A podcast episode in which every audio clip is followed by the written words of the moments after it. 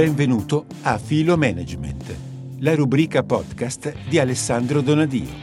Un punto di vista dinamico e multidisciplinare sulle organizzazioni contemporanee, sulla intersezione fra tecnologie e persona e sul management.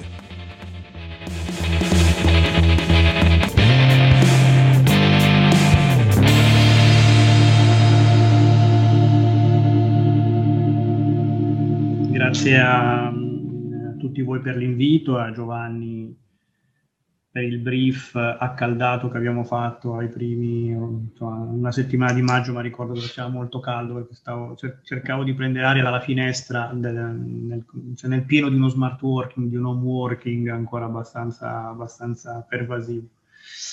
E, bello il tema eh, che secondo me a dispetto Della, insomma, della, della contronarrativa di oggi è ancora il tema del momento, perché non abbiamo evaso le risposte principali intorno, a, intorno alla questione de, dello smart, delle organizzazioni smart, del perimetro di luogo e tempo di lavoro del, eh, di quello che ormai, insomma, più che un, insomma, è un futuro che si è, che si è anticipato, attualizzato molto velocemente. Dico che non abbiamo assolutamente risolto quelle domande perché eh, questa è una tesi che propongo da, da molto tempo, insomma, anche da prima di Smarting Up, eh, abbondantemente e provocatoriamente rilanciata con Smarting Up. Noi prima abbiamo un po' giocato con la questione dello smart working, la giornatina al mese, ogni due settimane, abbiamo fatto un po'. Questo vale per tutte le aziende, compresa la mia e comprese quelle, ci tengo, ci tengo a precisarle, quelle che ho seguito anche in consulenza, no? Per cui, insomma, io, io mi faccio sempre un po' parte, diciamo, parte del problema, mi posiziono più nella parte del problema piuttosto che in quella della soluzione, però è così, abbiamo un po', abbiamo un po' giocato, non abbiamo, eh, diciamo, non stavamo inseguendo la prospettiva realistica di, mh, di immaginare delle organizzazioni che funzionassero in modo, in modo diverso. Stavamo programmando delle delle modalità di lavoro più o meno distanziato, con delle forme rotative, collegandoci a concetti più logistici, no? se, se, se ci pensiamo bene. Ma la pandemia naturalmente ha cambiato un po' le cose, perché ha, ha accelerato dei fattori, appunto, come dicevamo, ha attualizzato tantissimo, tantissimo una domanda. Naturalmente lo ha fatto come tutte le crisi lo fanno, senza avvertirci la sera prima e senza, e senza, prepara- e senza consentirci di prepararci. Tanto in fondo eh, il nostro leitmotiv precedente, diciamo così, alla crisi era: ma non so se siamo pronti, ma non so se ce la possiamo fare, ma chi lo sa, sarà una questione di cultura, sarà una questione, ma cominciamo con un giorno alla settimana. E la crisi... le crisi sono un po' più tranchant di così, sono un po' più repentine di così, e abbiamo scoperto invece, quantomeno il dato principale, che non siamo caduti, che, che il sistema non è completamente crollato e collassato. Abbiamo scoperto che invece si può anche lavorare da casa. Il che non ci dice che le organizzazioni del futuro sono le organizzazioni che, in cui tutti lavoreranno da casa. Ci dice solo che un, un, grande, un grande bias, una grande obiezione è stata fatta fuori. Eh, però, insomma, per provare a ritornare un po' sul perimetro che, su cui mi è stato chiesto di fare questa riflessione, che è un po' il tema del tempo e dello spazio e del luogo del lavoro nelle organizzazioni del futuro. Eh, faccio, farò una piccola curva, diciamo così, argomentativa, per poi arrivare a dire mh, due cose che voglio dire, che voglio dire in fondo, che non sono ancora una soluzione, ma sono delle direttrici, sono due direttrici secondo me. Eh? Eh, e sono tutte un po' basate alla medesima curva, diciamo così, dialettica che io faccio in Smarting Up, okay? che, che è un libro non tanto metodologico, è un libro un po' più seminale, è un libro un po' più, fatemi dire, di visione un pochino più strategica. Eh, perché un po', un po' contraddicendomi eh, rispetto a quello che ho detto poco tempo, po- pochi minuti fa, tempo e spazio sono importantissimi, cioè non sono solo due fattori logistici.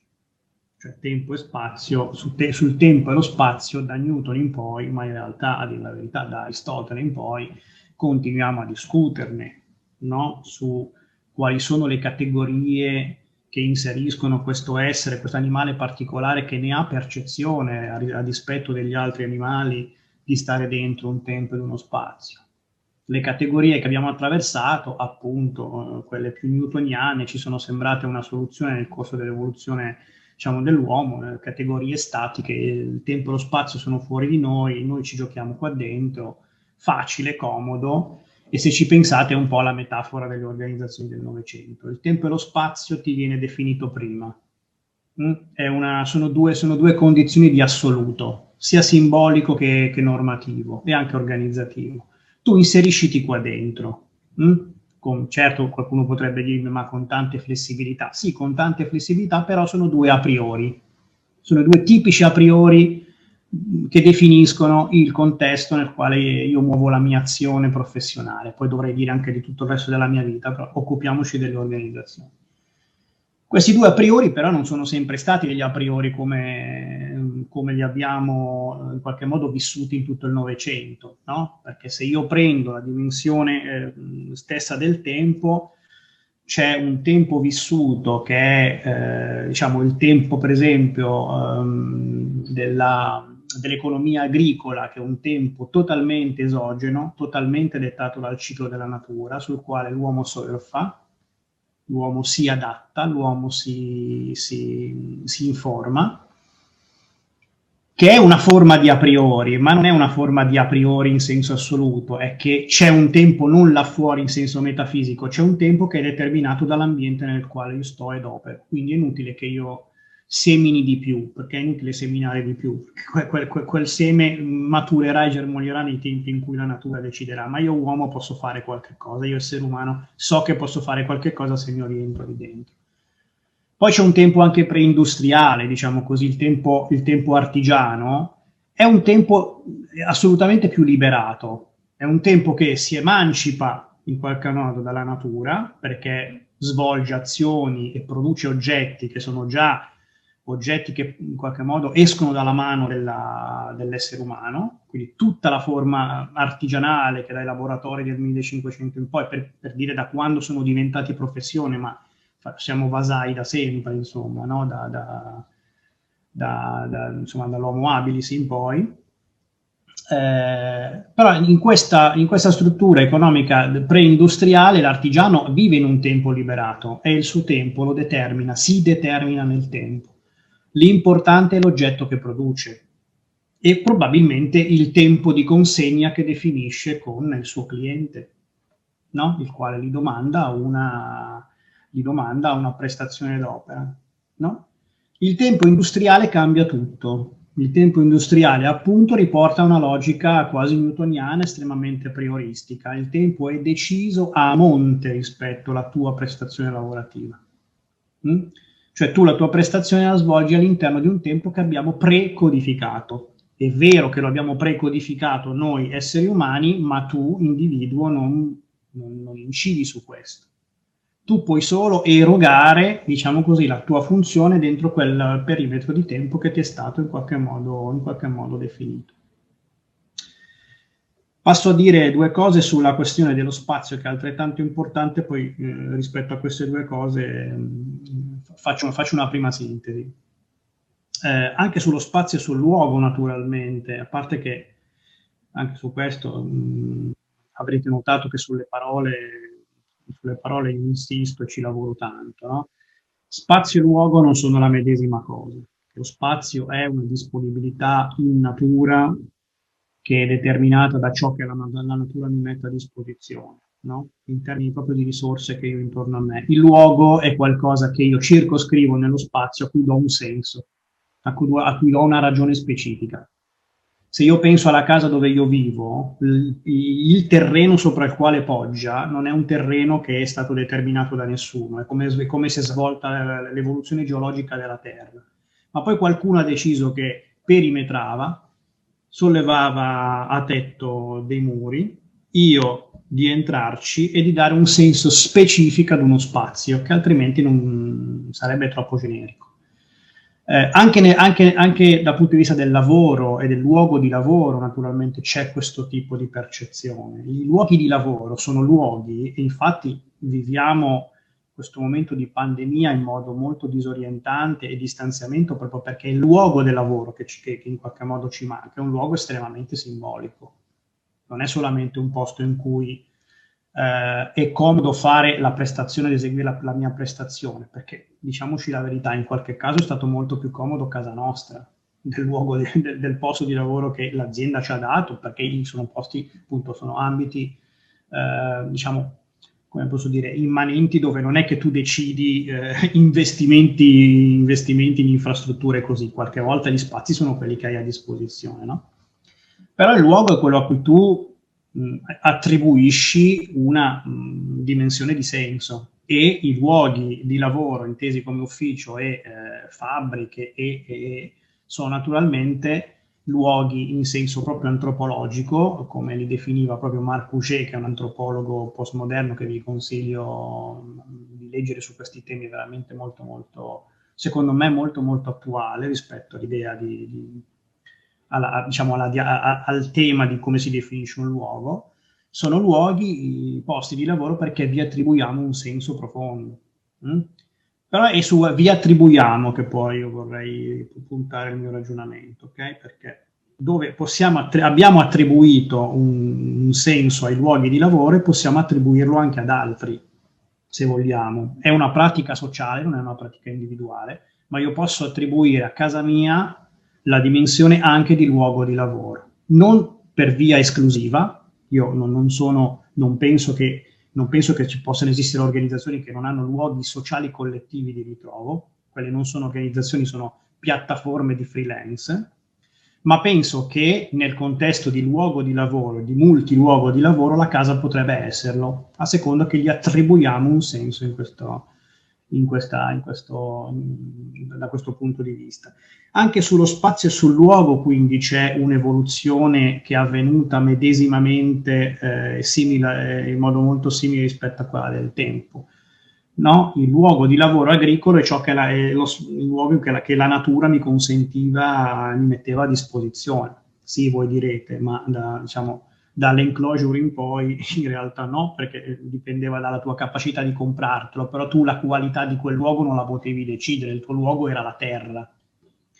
Dopodiché nel, nel preindustriale il tuo luogo, beh, il tuo luogo era dove decidevi che, di poter svolgere questa, questa tua mansione. Spessissimo l'artigiano divideva spazi della casa, uno spazio era l'ambito in cui appunto trasformava, diciamo così, le, le materie prime nell'oggetto e nel servizio o nel servizio, e una parte era la casa. Un po' lo faceva anche il contadino, ma in questo senso tu pu- diciamo l'artigiano introietta dentro eh, la casa il suo luogo di lavoro.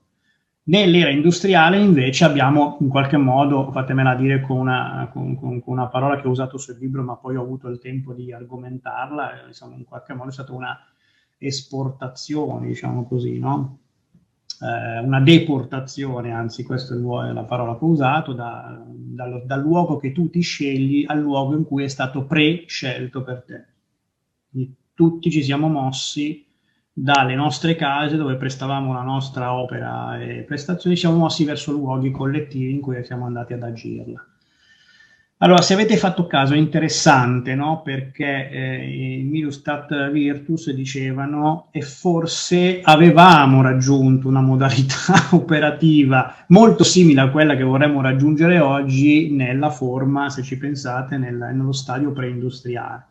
Cioè il tempo è liberato perché l'artigiano ne fa e lo codifica e lo utilizza in massima libertà in vista dell'oggetto che deve produrre, e svolge quell'attività nello spazio che lui, in cui lui sceglie di svolgerla. Potrebbe anche essere un laboratorio, anche con più persone. Okay? Ora, la, l'era post-industriale che noi stiamo vivendo probabilmente può ispirarsi a queste due logiche e può tendere a reispirarsi a queste due logiche. Cioè, Non, non, non ha molto più senso oggi puntare a un tempo del lavoro, e poi naturalmente però intendiamoci che restano aperte molte questioni. Qua ci sono due persone d'azienda, io non sono così ingenuo, no? Restano aperte molte questioni che riguardano gli aspetti sindacali, normativi, di sicurezza, un mondo di cose da, da, da decidere e da risolvere prima di andare verso una direzione di libertà di questo tipo. Però se la, se la, se la pensiamo dal punto di vista dell'efficienza, dell'efficacia e del, dell'idea di costruire organizzazioni postmoderne, il tempo del lavoro non ha più senso che sia un tempo in cui io prescrivo la tua performance prestazionale, ma è il patto entro il quale tu consegni l'oggetto, l'opera, la restituzione della tua performance. Cosa fai nel tempo tra cui io te l'ho assegnata, il tempo in cui te la, me la consegni, può essere veramente una, un fatto completamente tuo, completamente tuo. Guardate che non è follia, in consulenza è già così da molto tempo, lo sappiamo benissimo, no? Ognuno di noi. Eh, tale quale vale per lo spazio, no? Eh, il consulente naturalmente non è obbligato a stare in uno spazio, anche se naturalmente anche il consulente, anche il freelance cerca socialità, cerca eh, no, luoghi di incontro, perché naturalmente lo scambio e l'apprendimento vicario sono cose importanti, no? Ma lo fa anche qui con la responsabilità di cercarsi la socialità, perché sa che per lui è una propulsione per fare meglio il suo lavoro, non perché eh, il luogo di lavoro è prescritto dal punto di vista del, dello spazio in cui lui esegue la sua prestazione, no? Quindi queste sono due, secondo me, due direttrici molto interessanti da ricavare dentro un contesto che non è quello preindustriale, perché nel frattempo noi siamo industriali, siamo tutti più industrializzati. Io sto in una società di consulenza molto grande, il nostro lavoro è industriale, inutile che ci diciamo che non è così, perché produciamo prodotti di consulenza importanti, anche eh, su volumi molto importanti, abbiamo standard, abbiamo format, abbiamo prescrizioni, abbiamo compliance, quindi siamo industriali anche noi, che appunto facciamo un lavoro prettamente, come direbbe Cacciari, dello spirito, cioè del pensiero, no? Eh, però pos- potremmo andare verso una via post-industriale nel senso più, es- più estremo del termine, se proviamo a recuperare a fondamento quelle due direttrici. Il tempo di lavoro è una risorsa nelle mani dell'individuo che lo usa come, ti- come, come ritiene più giusto, anche considerando fattori individuali quali la biologia, il miglior momento della giornata per lui per effettuare quel tipo di lavoro, di task, tutto quello che volete. Ma il tempo è la risorsa che la persona ha per produrre, trasformare la richiesta in un risultato. E il luogo di lavoro è quell'ambito che la persona, insieme alle persone con cui opera, decide, eh, a cui decide di dare il senso dello spazio del luogo di lavoro, che appunto può essere molto più variegato. Potrebbe davvero non essere un unico spazio, potrebbe non essere solo l'ufficio, potrebbe essere l'ufficio e tante altre cose, e tanti altri, tante altre risorse. Quindi tempo e spazio è come se ritornassero, potessero ritornare nella disponibilità dell'individuo come era nel sistema preindustriale, per certi versi, ehm, costruendo quelle che secondo me possono diventare organizzazioni molto più flessibili e molto più antifragili, cioè organizzazioni così come abbiamo visto in quest'ultimo anno, perché noi che cosa abbiamo fatto? Abbiamo decontestualizzato il lavoro da luogo di lavoro tradizionale alle nostre case, anche se siamo stati obbligati, ma comunque è stata una decontestualizzazione potente, inaudita. Rispetto al tempo è uguale, perché nessun capo ha in quest'ultimo anno e mezzo verificato che la persona, a meno che se c'è, facciamolo vedere da qualcuno, uno bravo, che ha verificato che tutti i suoi alle nove fossero stati davanti al P C e alle diciotto diciannove l'avessero chiuso.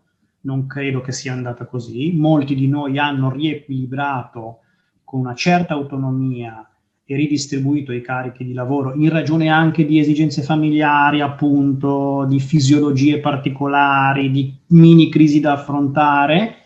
Quindi in questo senso eh, lo, il tempo è diventato una risorsa dell'individuo, ok?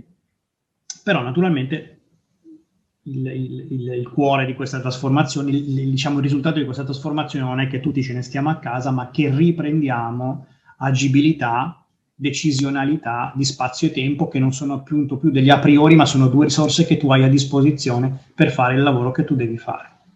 L'altra grande risorsa, intendiamoci bene, sono i miei colleghi.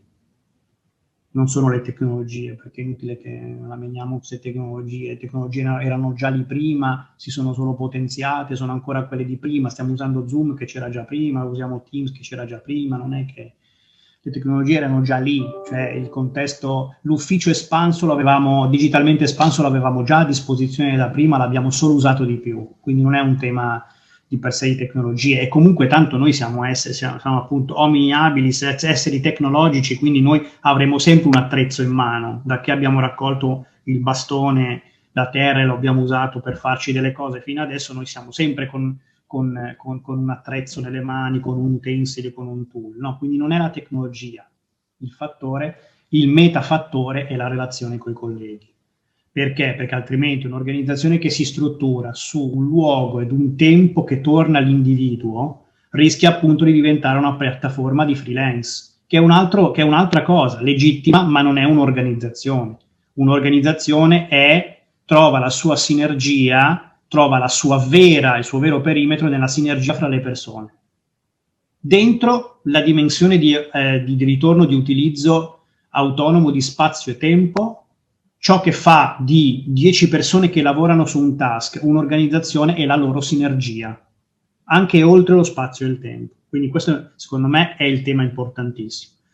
Vado molto velocemente verso la chiusura, non so, io non ho controllato anche il tempo, non so quanto... Ne sì, siamo, Alessandro, siamo verso la chiusura, ma... ma... Direi che chiudo. Concludi pure. Direi che chiudo. Allora, però... Eh, tempo e spazio, in una metafora che ho usato molto anche nel libro, erano e sono stati due grandi pilastri su cui abbiamo costruito il terrazzamento che chiamiamo, che chiamiamo organizzazioni del Novecento. Non è che li possiamo togliere nella metafora senza pensare che non crolli tutto, crolla tutto, non c'è dubbio. Io questo lo dicevo già quando lo smart working era una piccola pratica di qualche giorno qua e là. Dicevo, ma lo, voi lo sapete che state ridefinendo il patto fra persona e organizzazione quando promuovete eh, un po' di giorni a casa, perché le persone introietteranno nuove forme di lavoro e ridefiniranno proprio il concetto di luogo e di spazio e di tempo di lavoro. Allora non se ne sentiva il rischio, adesso se ne sente con tutta la forza, perché la pandemia appunto ha reso estensivo questo, questo rischio. Ma dato che da, da questa re, restituzione di spazio e tempo all'individuo e, al, e alle persone non si torna più indietro, io spero che questo possa esserci molto chiaro a tutti. Questa è l'entropia classico, la classica entropia del, del, del tubetto da, da dentifricio. Noi non ce lo mettiamo più dentro il dentifricio che è uscito, è inutile che continuiamo a, a crogiolarci dentro questa, questa utopia.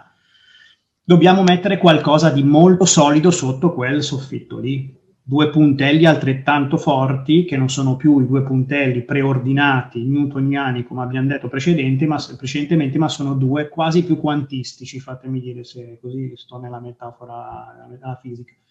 Sono quantistici perché si muovono, perché sono solidissimi perché si muovono, che sono l'autoresponsabilizzazione, cioè ogni individuo sa cosa fa di quel tempo, di quel luogo in cui, in cui opera.